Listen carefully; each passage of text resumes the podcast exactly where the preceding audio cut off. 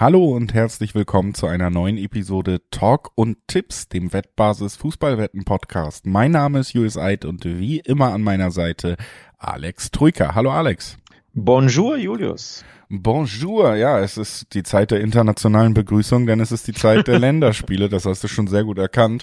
Wir haben ja äh, in der vergangenen, äh, im vergangenen Podcast über den ersten Spieltag der EM-Qualifikation geredet und schließen das Ganze, diese Länderspielpause aus unserer Sicht, aus unserer Podcast sich jetzt ab mit einem Blick auf den zweiten Spieltag. Auch da haben wir ausgewählte Spiele, eben vor allen Dingen die, die wir besonders interessant finden, am Sonntag, Montag und Dienstag für euch rausgesucht und abschließend tun wir es erneut dann eben mit der deutschen Nationalmannschaft, die keine Qualifikation spielt, aber am selben Tag auch Freundschaftsspiele arrangiert hat, um äh, auch mal in das Fußballjahr zu starten. Also wir werden auch Deutschland wieder besprechen hier, wollen aber erstmal einsteigen mit den Spielen am Sonntag und Montag und Dienstag, die wir besonders interessant finden von der EM-Qualifikation, Spieltag 2. Das machen wir nach ein paar kurzen Hinweisen. Sportwetten sind ab 18 nicht für Minderjährige gedacht alle Angaben, die wir in diesem Podcast machen, sind Angaben ohne Gewähr, einfach weil sich die Quoten jederzeit nach der Aufnahme noch verändern können. Zu guter Letzt, Sportwetten können Spaß, aber auch süchtig machen. Und wenn das Ganze bei euch zum Problem wird, könnt ihr euch an den Support der Wettbasis wenden, sei es per Mail oder per Live-Chat oder ihr guckt mal auf spiel-mit-verantwortung.de vorbei. Auch da gibt es erste Hilfsangebote. Das also unser Vorwort, wie immer. Haben schon gesagt, worum es geht, Alex. International. Es ist ähm, ja auch durchaus einiges schon passiert. Ne? Wir äh, haben jetzt auch wieder hier heute die Franzosen im Aufgebot, unter anderem über die wir sprechen wollen. Die sind ja sehr beeindruckend reingestartet. Wir haben am Sonntag direkt die Engländer im Einsatz. Auch über die wollen wir sprechen. Und das ist tatsächlich auch Platz eins in unserer Chronologie. England gegen die Ukraine ist das Duell, über das wir jetzt sprechen wollen.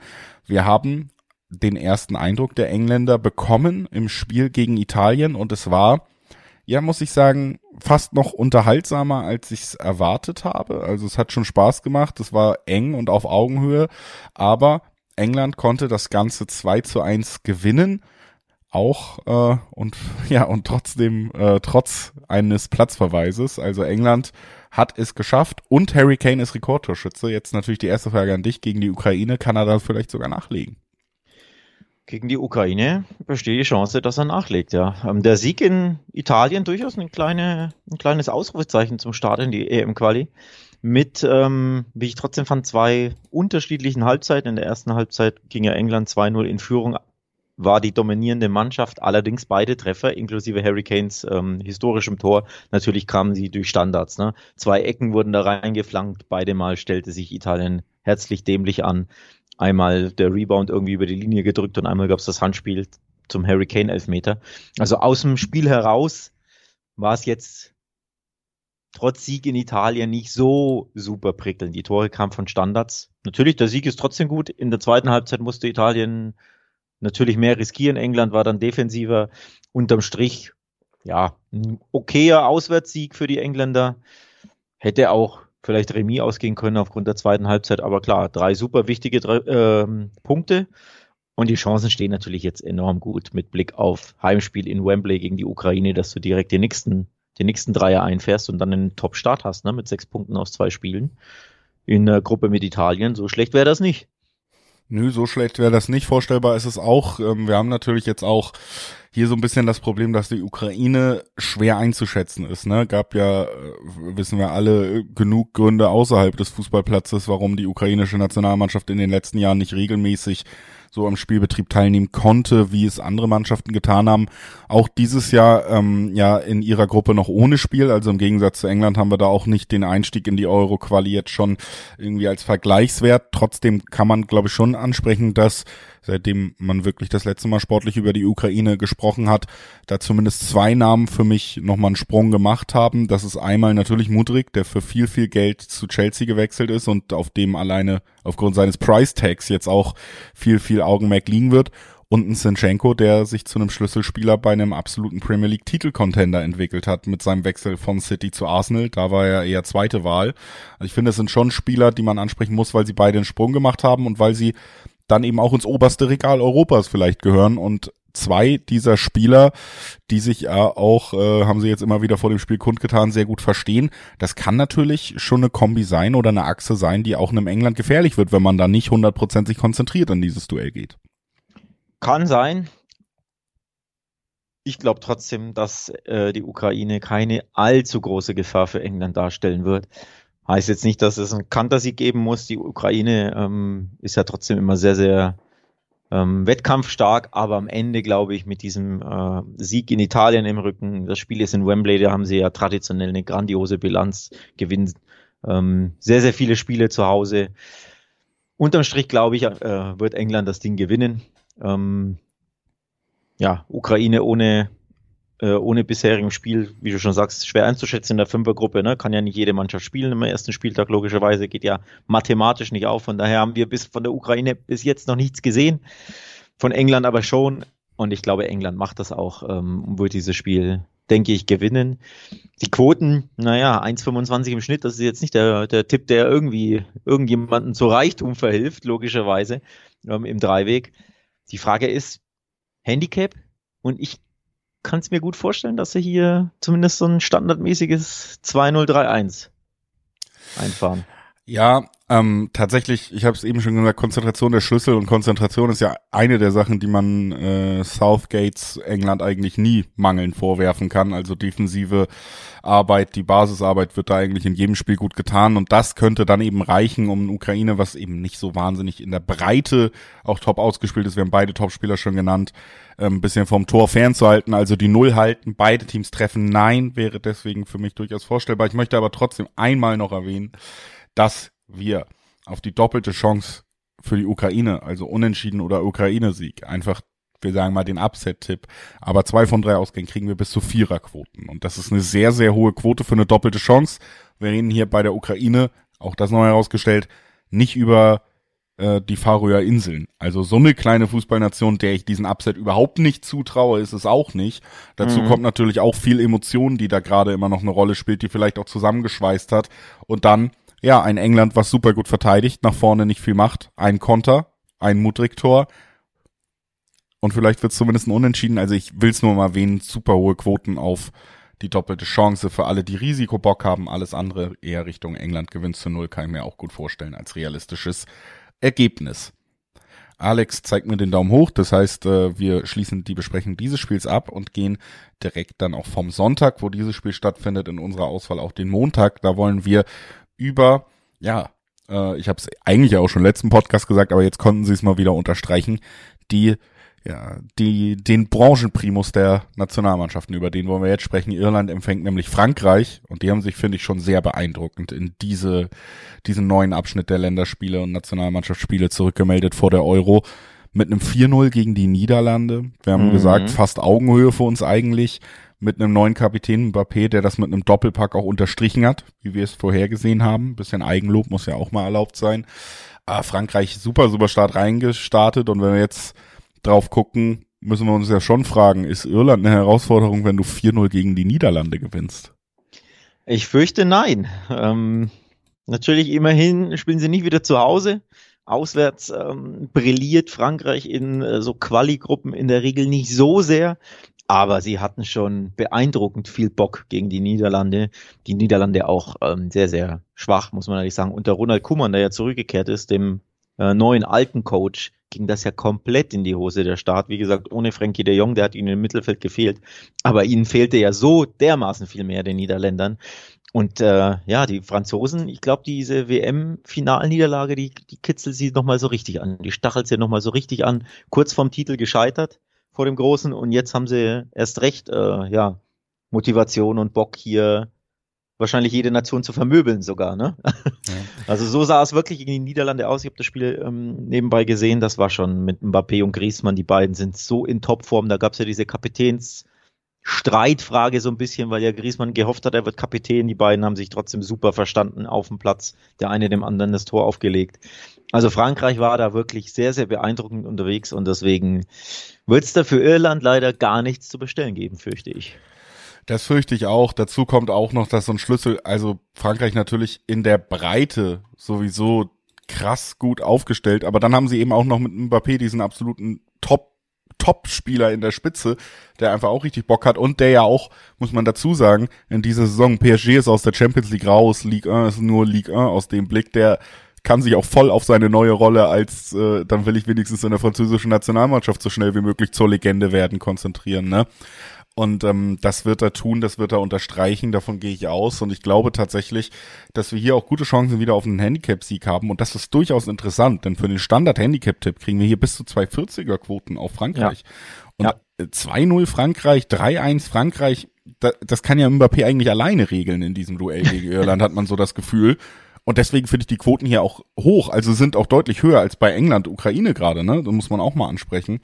Und das finde ich schon sehr, sehr reizvoll in diesem Aufeinandertreffen.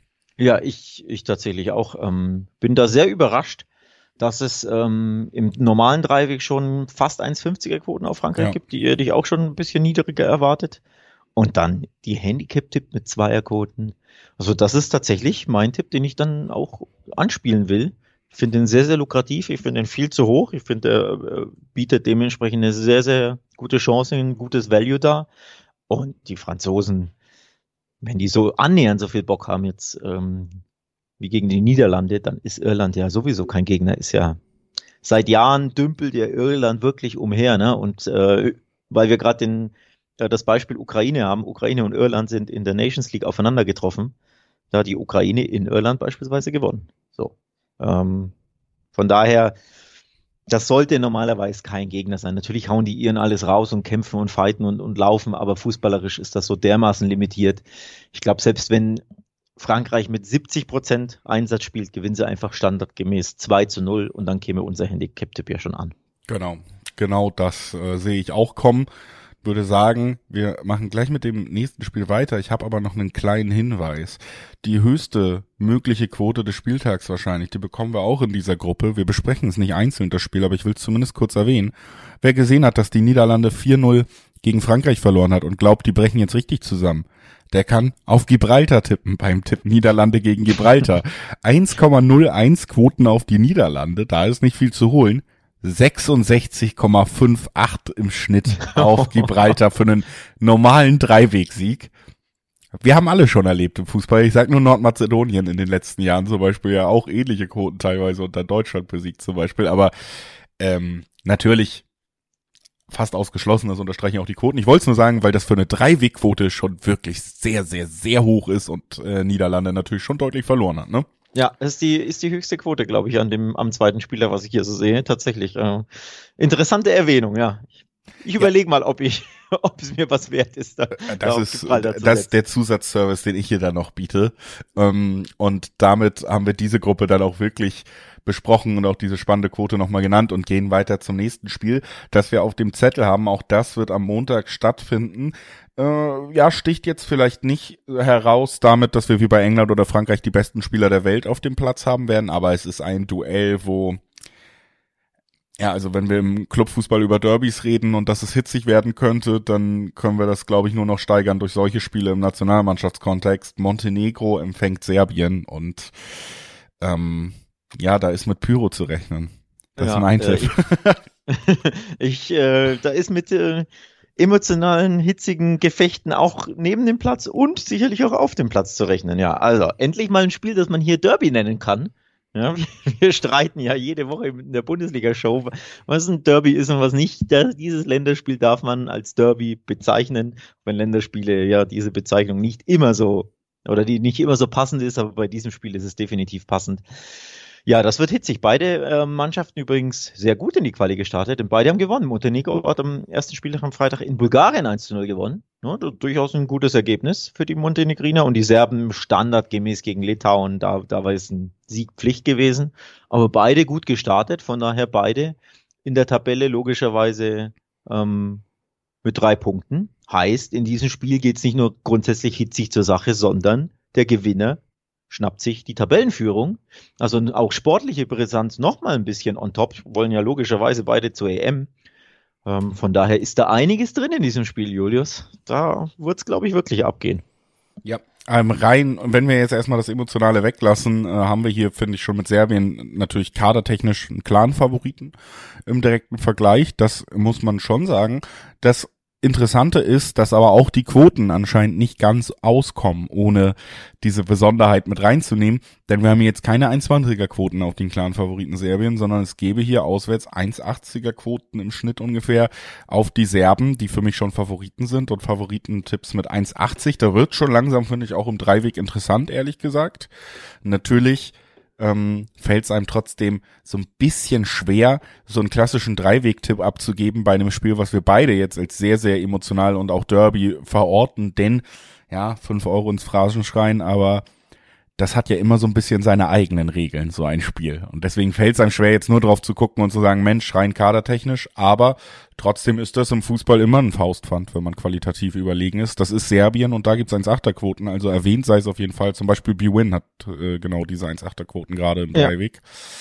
Ähm, ist an sich schon mal eine, eine Quote, die ich jetzt äh, zumindest nicht verheimlichen wollte hier. Ja, ähm, die Serben natürlich deswegen auch Favorit. Logisch, sie waren WM-Teilnehmer, Montenegro nicht.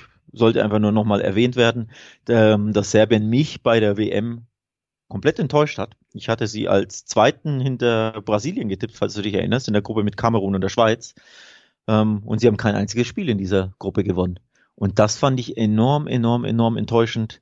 Ähm, sie haben zwischenzeitlich in den Spielen gezeigt, welches Potenzial sie haben. Das Spiel gegen Kamerun endete ja 3 zu 3. Da führten sie, glaube ich, mit zwei Toren Vorsprung, wenn ich mich richtig erinnere. Die Schweiz war ja so ein Hin und Her. Da haben sie dann 2-3 verloren in, in dem Endspiel. Also du hast offensiv gesehen, dass sie das Potenzial haben mit Mitrovic und äh, Vlaovic und wie sie alle heißen. Aber irgendwie hinten haben sie die Abwehr nicht gefestigt bekommen. Also das wäre enttäuschend bei der WM. Nichtsdestotrotz hat diese Mannschaft Potenzial. Und ich tippe darauf, dass in so einem Spiel Tore auf beiden Seiten fallen jetzt. Weil beide geben Vollgas, tabellarische Sicht, aber natürlich auch ja, Derby-Stimmung, Hitzigkeit, politisches, äh, kulturelles, was da alles drin steckt. Und mit, ja, mit der Überlegung, dass eben die Serben in der Defensive bei der WM alles andere als gefestigt waren. Und äh, jetzt natürlich auch ähm, in Montenegro spielen traue ich der Montenegro ein Tor zu und den Serben natürlich aus. Also Tipp, beide treffen. Beide Treffen finde ich auch vorstellbar. Du hast es gesagt, die Eindrücke der serbischen Verteidigung spielen damit rein, die wir zuletzt gesehen haben. Muss aber auch sagen, dass sie ja prinzipiell personell deutlich besser aufgestellt sind, gerade in dem Bereich, als, als sie spielerisch da gezeigt haben. Ich möchte jetzt hier mal, weil wir sind ja in der Länderspielpause und ich habe gedacht, lass uns mal ein bisschen experimenteller sein. Ich werde jetzt hier mal zwei Sachen vorstellen, die beide dieselbe Tippart sind und die hatten wir so noch gar nicht. Wir haben ja schon öfter mal unentschieden zur Halbzeit getippt. Was ja auch bei manchen Wettanbietern die Möglichkeit ist, dass wir beides in einem Tipp abgeben. Also wie steht's zur Halbzeit, unentschieden oder die Mannschaft führt oder die Mannschaft führt und so steht's am Ende. Da möchte ich zwei Sachen erwähnen. Unentschieden zur Halbzeit und Serbien gewinnt, gibt 94er Quoten.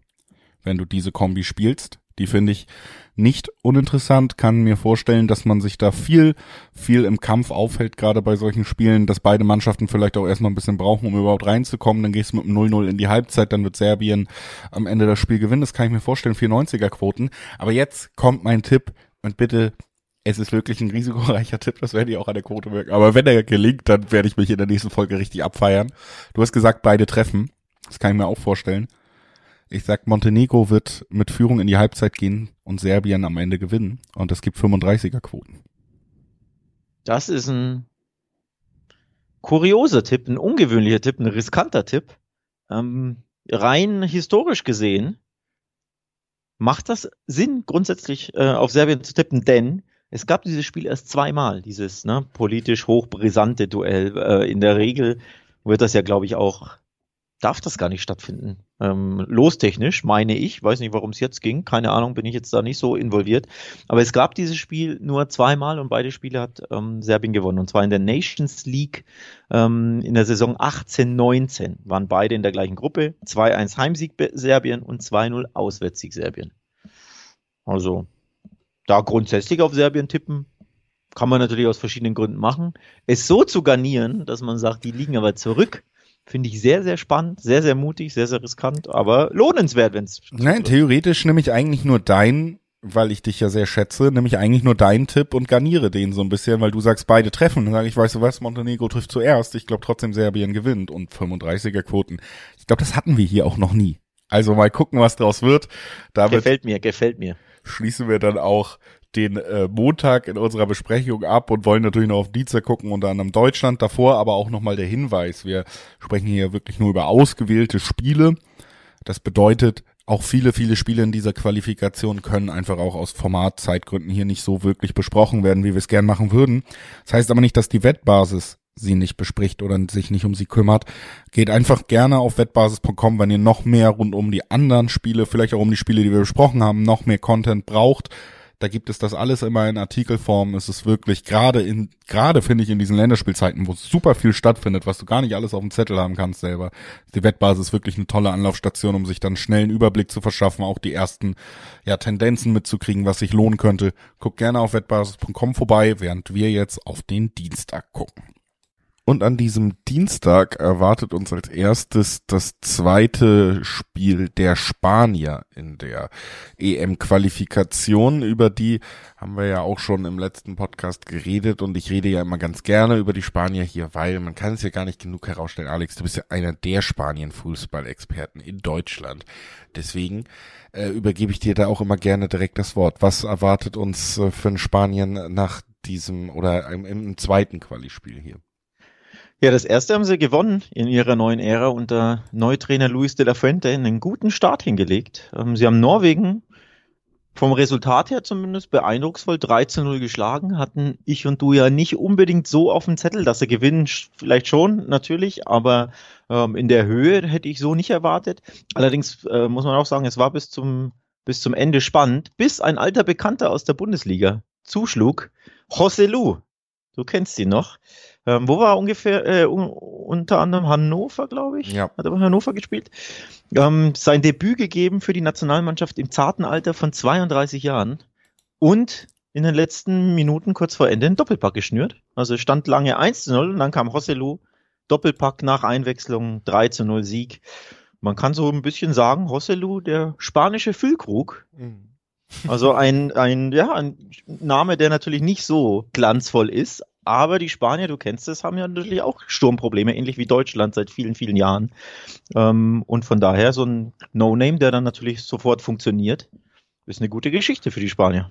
So, jetzt wird's kompliziert mit der Überleitung zum Gegner, denn José Lu ist der spanische Füllkrug und Scott McTominay ist der schottische Joselu. Denn Scott McTominay hat genau dasselbe gemacht beim letzten Spiel der schottischen Nationalmannschaft. Äh, gegen Zypern haben sie auch 3-0 gewonnen. Und er hat auch in der 87. und in der 93. einen Doppelpack erzielt, also auch spät den Doppelpack draufgesetzt. Da haben wir also quasi identische Spielverläufe bei äh, Spanien und Schottland gehabt, obwohl man schon sagen muss, dass ähm, ja Norwegen, glaube ich, noch eine Klasse höher einzuschätzen ist in der Schwierigkeit als Zypern, die die Schottland besiegt hat und äh, ja auch dann als Überleitung für das direkte Duell zwischen diesen beiden Mannschaften auch aus meiner Sicht dann Spanien nochmal ein Regal über Schottland einzuordnen ist natürlich. Ähm, ja, wobei, ich glaube, das wird schon knifflig für die Spanier. Das sollte wirklich schwer werden, glaube ich. Ähm, die Schotten, die werden alles rausfeuern. 3-0 gegen Zypern ist jetzt auch nicht der schlechteste Start in die, in die Quali, auch wenn auch da natürlich zwei späte Tore dabei waren. Aber das beflügelt die Schotten, die erneut zu Hause spielen. Auch das ist ja dann schon ähm, kleiner, kleiner Unterschied. In Spanien würde ich das anders sehen, aber ich glaube, in Schottland äh, mit den Fans im Rücken wird das durchaus ein unbequemes Spiel für die Spanier, ähm, die ja natürlich komplett äh, umgekrempelt äh, wurden. Morata hat natürlich begonnen, also ganz der Vergleich zu Deutschland passt dann nicht. Einen Stürmer von Format hat Spanien schon. Die Deutschen suchen natürlich, aber ansonsten ja, ähm, umgekrempelte Mannschaft, viele neue Namen. Ich bin gespannt. Ich habe die Spanier als Favoriten auf dem Zettel, aber ich glaube, das wird richtig, richtig eng. Also wenn Spanien gewinnt, dann meiner Meinung nach maximal mit einem Torunterschied.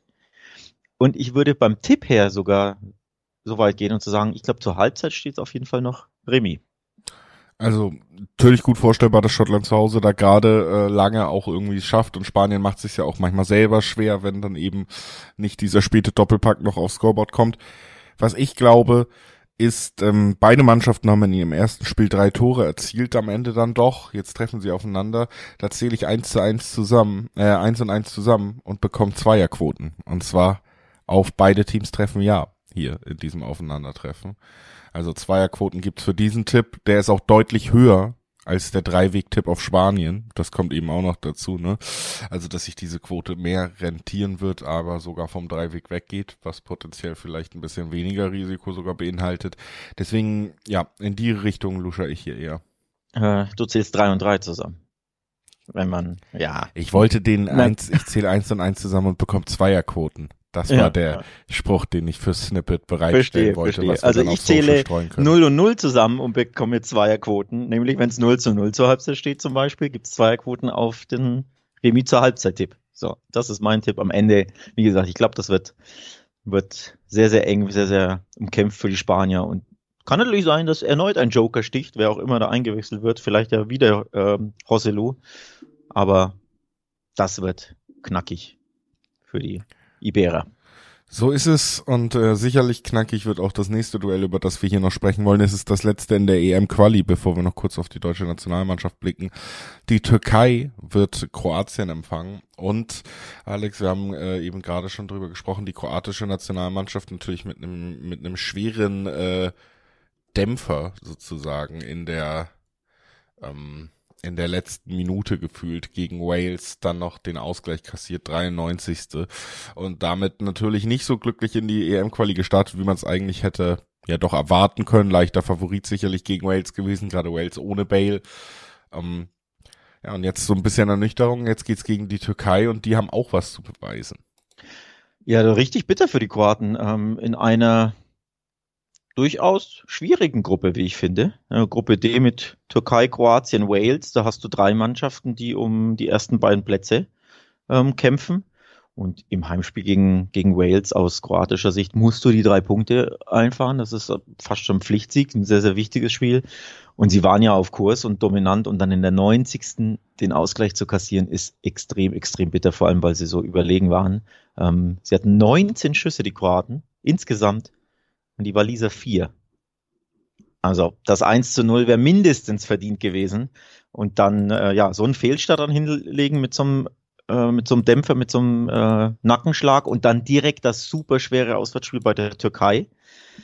Ja, nicht die beste Ausgangslage für die Kroaten. Also ich kann mir gut vorstellen, dass es vielleicht auch am zweiten Spieltag für den für mich großen oder klaren Gruppenfavoriten in der Gruppe D erneut keinen Sieg geben wird. Ja, also ich sehe sie schon auch als Favoriten gegen die Türkei. Die äh, haben nämlich ja auch, das muss man auch sagen, nicht wahnsinnig souverän ihr Spiel gegen Armenien gewonnen, sondern äh, lagen da durch ein Eigentor erst zurück, mussten in der zweiten Halbzeit dann auch die Partie drehen. Also es war jetzt nicht so, dass ähm, die Türkei da wirklich äh, durchmarschiert ist in ihrem ersten Duell. Und Du hast aber trotzdem recht, Türkei natürlich immer unangenehm zu spielen, gerade zu Hause kann man sich schon vorstellen, dass es da äh, auch ein Kampfspiel werden könnte. Für mich, ganz ehrlich, ähm, und du weißt, das tue ich sogar ziemlich selten, mich spricht hier der Tipp aufs Unentschieden an. Quoten sind von Unentschieden auch gar nicht so hoch, weil es gut vorstellbar ist, auch aus Anbietersicht. 320er bis 330er Quoten, aber dass man hier am Ende ja die zweite Punkteteilung aus Kroatien Sicht in Folge hat, das kann ich mir irgendwie sehr gut vorstellen. Ja, ja vor allem mit diesem, mit diesem Nackenschlag gegen die Waliser. Ähm, das schüttelst du vielleicht gar nicht so schnell ab. Und äh, wie gesagt, die Gruppe ist, die wird auch, glaube ich, bis zum, bis zum Schluss tricky bleiben. Ich finde den, finde den unentschiedenen Tipp gut, um ehrlich zu sein. Weißt du ja, ich mag unentschieden Tipps. Von daher, Sehr why not? Gut. Dann äh, freue ich mich, dass mein Tipp diesmal auf so viel Zustimmung bei dir gestoßen ist und wir wollen jetzt noch einmal kurz abschließend, äh, wir haben jetzt äh, sechs, fünf Spiele, glaube ich, diesen Podcast besprochen aus der EM-Qualifikation. Aber wir wollen zum Abschluss natürlich auch nochmal auf die deutsche Nationalmannschaft gucken. Die spielt, wie auch schon im letzten Podcast angesprochen, natürlich nicht die EM-Quali, denn sie ist Gastgeber und automatisch dabei. Heißt nicht, dass sie nicht spielt. Es gab ein Freundschaftsspiel gegen Peru zum Auftakt in die Länderspiele 2023. Ein paar Debütanten waren dabei, haben wir auch schon drüber gesprochen. Und einer, nämlich Marius Wolf, konnte beweisen, was für ein herausragender Fußballer er ist. Denn direkt wieder Assist, ne? Also Peru besiegt und äh, zumindest Marius Wolf ganz ähm, ohne BVB-Brille, muss ich sagen, hat mir sogar ganz gut gefallen. Hat auch mir gut gefallen. Marius Wolf hat der Eindruck gemacht, hat er Dampf gemacht auf rechts und äh, einen Ticken besser gefallen hat mir, dass Niklas Füllkrug eiskalt zwei Dinger gemacht hat. Also der Stürmer, der deutsche Rosselu, hat er erneut zugeschlagen. Und ich musste so dran denken, hätte Hansi Flick den mal bei der WM komplett das Vertrauen ausgesprochen und beispielsweise im letzten Spiel, das sie ja dann natürlich auch gewonnen haben, aber ihn vielleicht von Anfang an eingesetzt oder ein bisschen früher mehr vertraut, vielleicht wäre es ein bisschen weiter gegangen für die deutsche Nationalmannschaft als eben das ja peinliche, blamable Gruppen aus. Also da sieht man, was man was man erreichen kann mit so einem echten Mittelstürmer vorne drin, der voller Selbstvertrauen strotzt. Von daher, ähm, ja, gute, gute Personalien, die da gut funktioniert haben. Ähm, bei Deutschland, die, was mir auch gut gefallen hat, mehr Zug war drin. Also du, du siehst, dass die Mannschaft schon ein bisschen was beweisen will nach der Blamage WM. Ähm, jetzt klar, Freundschaftsspiel gegen Peru. Die Peruaner waren jetzt nicht die gefährlichste ähm, Mannschaft, so ehrlich muss man sein, mit zwei Schüsschen haben sie abgegeben. Das war schon ein bisschen dünn. Fußballen konnten sie, aber zwei Schüsschen gegenüber 17 von Deutschland. Also das war ein klarer, ungefährdeter Sieg. So klar und ungefährdet und, und leicht, glaube ich, wird es gegen die Belgier nicht, denn die sind ihrerseits ja sehr, sehr gut in die WM-Quali gestartet. Ja, ähm, Belgien sehr gut reingekommen, 3-0 gegen Schweden gewonnen, überraschenderweise für uns, der eigentlich ja seit Monaten oder Jahren formschwache Lukaku mit einem Hattrick direkt. Aber das ist natürlich eine super Nachricht für Belgien auch, dass sie sich auf diesen Torjäger verlassen können.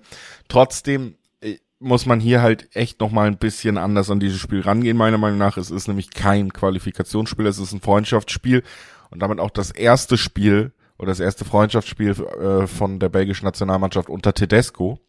Bedeutet auch, wenn er was ausprobieren will, wird er das in diesem Spiel tun. Natürlich nicht zum Auftakt in die EM-Quali, wo du dich nochmal auf die altgedienten Kräfte verlässt, sondern wenn du was ausprobieren willst, dann machst du das in einem Freundschaftsspiel. Eher, wo es eben nicht so teuer ist, wenn doch mal was liegen bleibt oder ein Experiment fehlschlägt. Auf der anderen Seite bei Deutschland finde ich schon auch. Bei ähm, mir hat das auch gut gefallen. Du hast es angesprochen, wie wie es gezogen äh, oder wie der Zug zurückgekehrt ist so ein bisschen in die Mannschaft. Aber auch da finde ich, es sind halt relativ viele spannende Namen nicht dabei. Dann ging noch ein Schlotterbeck jetzt wieder angeschlagen vom Feld. Wolf hat sein Debüt. Jetzt kommt vielleicht eher Wagnermann, den ich nicht auf dem Level von Wolf in dieser Saison sehe. Also ich glaube, auch bei Deutschland werden wir trotz vielleicht schwererem Gegner eher nochmal so einen Abfall in der Qualität sehen. Und es fehlen ja auch einfach, wie gesagt, große Namen bei Deutschland, ne? Wenn du jetzt drüber nachdenkst, dass ich meine, glücklicherweise ist der Muskelfaserriss von Musiala so schnell verheilt wie kein Muskelfaserriss, den es zuvor gab, aber er ist nicht dabei. So. Und ähm, deswegen glaube ich, wir werden hier kein Länderspiel auf Top-Niveau sehen, auch wenn es die Namen naheliegen, um das abzuschließen. Das fände ich schade, denn äh, die Belgier waren ja sehr eindrucksvoll in Schweden. Äh, eindrucksvoller und erfolgreicher, als wir das gedacht haben. Äh, der 3-0-Sieg, den hatten wir ja auch nicht prognostiziert. Wir waren ja eher auf der anderen Seite. Ähm, sie hatten auch einen XG von 2,5 bei 14 Schüssen auswärts in Schweden. Also das zeigt schon auf, auch der Sieg war verdient und äh, das Offensivspiel funktionierte unter Neucoach Tedesco. Von daher erwarte ich mir hier schon oder erhoffe ich mir einen schwereren Gradmesser für Hansi Flick. Aber das ist angesprochen. Höchstwahrscheinlich gibt's eben ja die ein oder andere Rotation bei den Belgiern. De Bruyne hat begonnen, Trossard, der in starker Form ist, bei Arsenal hat begonnen. Ähm, würde mich natürlich nicht überraschen, wenn die beiden nicht in der Startelf stehen würden. Von daher ein bisschen schwer zu prognostizieren, da es eben ja ein Freundschaftsspiel nach einem WM-Quali-Spiel ist für die Belgier und da man nicht weiß, wie sie auftreten werden, personell. Aber grundsätzlich sollte das definitiv schwerer werden für die deutsche Mannschaft als äh, der Peru-Test. Von daher würde ich schon mal Abstand äh, nehmen wollen vom Handicap-Tipp, den wir ja richtig hatten bei Deutschland mhm. übrigens. Ja, also das ähm, würde ich hier natürlich auch nicht riskieren wollen. Für mich, ähm, gerade weil es auch ein Freundschaftsspiel ist, ist es hier nochmal ein sehr, sehr naheliegender Tipp, dass beide Mannschaften treffen werden am Ende. Äh, wir haben drüber geredet, beide haben auch Mittelstürmer anscheinend dabei, die in dieser Länderspielphase in guter Form sind. Und wenn du was ausprobierst, wenn eben das Gegentor auch nicht das Ausscheiden aus einem Turnier bedeutet oder die verpasste Qualifikation, sondern wir reden hier auch noch über neue Trainer, gerade Tedesco natürlich. Wenn du was ausprobieren willst, also das legt alles für mich nahe, dass wir da, dass wir da auf beiden Seiten Toren sehen. Ich glaube, das ja. ist für mich ein ziemlich sicherer Tipp. Und dann kann man natürlich auch schnell mal Richtung 2,5 oder mehr überlegen wenn auf beiden Seiten mindestens eins Tor fällt, sind wir schon bei zwei. Dann brauchen wir nur noch ein weiteres Tor. Also das ist so eine Sache, die ich mir dann schon vorstellen kann, dass die Qualität vielleicht nicht ganz oben ist, aber dass es doch unterhaltsam wird, ne? Weil beide Mannschaften ja. was ausprobieren wollen, weil der Druck auch nicht so groß ist. Äh, auch Deutschland, wenn sie jetzt gegen Peru verloren hätten, wäre viel, viel mehr Druck auf diesem Spiel. Ähm, aber so, ja, ich glaube, ein torreiches Unentschieden vielleicht gar nicht so unvorstellbar. Tore glaube ich auch, dass es auf beiden Seiten gibt, weil die Belgier jetzt einfach gut reingestartet sind unter Tedesco und äh, ja, du sagst es ja, Schlotterbeck, der wurde ja ähm, Oberschenkelbandagiert ausgewechselt. Ich glaube, schlimm ist es nicht, aber man sollte davon ausgehen, dass er nicht beginnt. Ähm, also wird in der Abwehr rotiert, äh, vielleicht beginnt Wagnermann, kompletter Debütant, also die Abwehr ist durcheinander ge gewirbelt, dann wird nicht die stabilste sein. Wer weiß, ob Kimmich erneut spielt. Da werden die Bayern vielleicht ein bisschen sauer, ne? Zwei Spiele in Folge, binnen kürzester Zeit beides Freundschaftsspiele und danach kommt das Dortmund-Spiel. Also vielleicht da der, der Sechser, der Kapitän, der nicht, entweder nicht beginnt oder vielleicht nicht die 90 Minuten spielt. Und dann ist dieses äh, Gebilde Abwehr dann schon so durcheinander gebracht, dass du natürlich da ein Gegentor kassieren kannst. Am Ende könnte ich mir trotzdem vorstellen, dass Deutschland vielleicht 2-1 gewinnt. Ähm, aber auch das Unentschieden würde mich nicht überraschen. Aber ich bin bei dir. Ich glaube auch, dass beide Mannschaften äh, mindestens ein Tor erzielen wird. Sehr schön, dass wir uns auch da einig sind. Ähm, ja, ansonsten die quasi Kaderbesprechung oder wer nominiert wurde bei Deutschland und wie wir das finden und warum wir glauben, das Ganze ist so passiert, wie es passiert ist. Das könnt ihr nochmal, wenn euch das Thema interessiert, rund um die deutsche Nationalmannschaft im letzten Podcast nachhören. Deswegen würden wir das jetzt, glaube ich, auch sinnigerweise nicht nochmal groß ausbreiten. Es ist die letzte Folge zum ersten Spieltag der EM-Quali. Auch da am Ende sprechen wir über das deutsche Freundschaftsspiel und eben auch noch ein bisschen ausführlicher über den Kader. Für heute würde ich sagen, machen wir Schluss, ähm, belassen es bei unseren Tipps auch zu diesem Spiel und sagen, wir haben es dann auch bald hinter uns mit der Länderspielpause, Alex. Am Donnerstag hören wir uns mit dem Podcast zur Bundesliga wieder. Zum Und da gibt einiges zu besprechen. Ach ja, Thomas Tuchel ist zurück. Bo äh, Dortmund muss nach München, ist aber an der Tabellenspitze. Ich war seit Jahren nicht mehr so aufgeregt von einem Bundesliga-Wochenende, ehrlich gesagt. Ich bin sehr gespannt. Also da solltet ihr auch bei uns einschalten, wenn ihr auf dem Laufenden bleiben wollt. Bis dahin wünschen wir euch eine schöne Fußballwoche und bis bald. Ciao.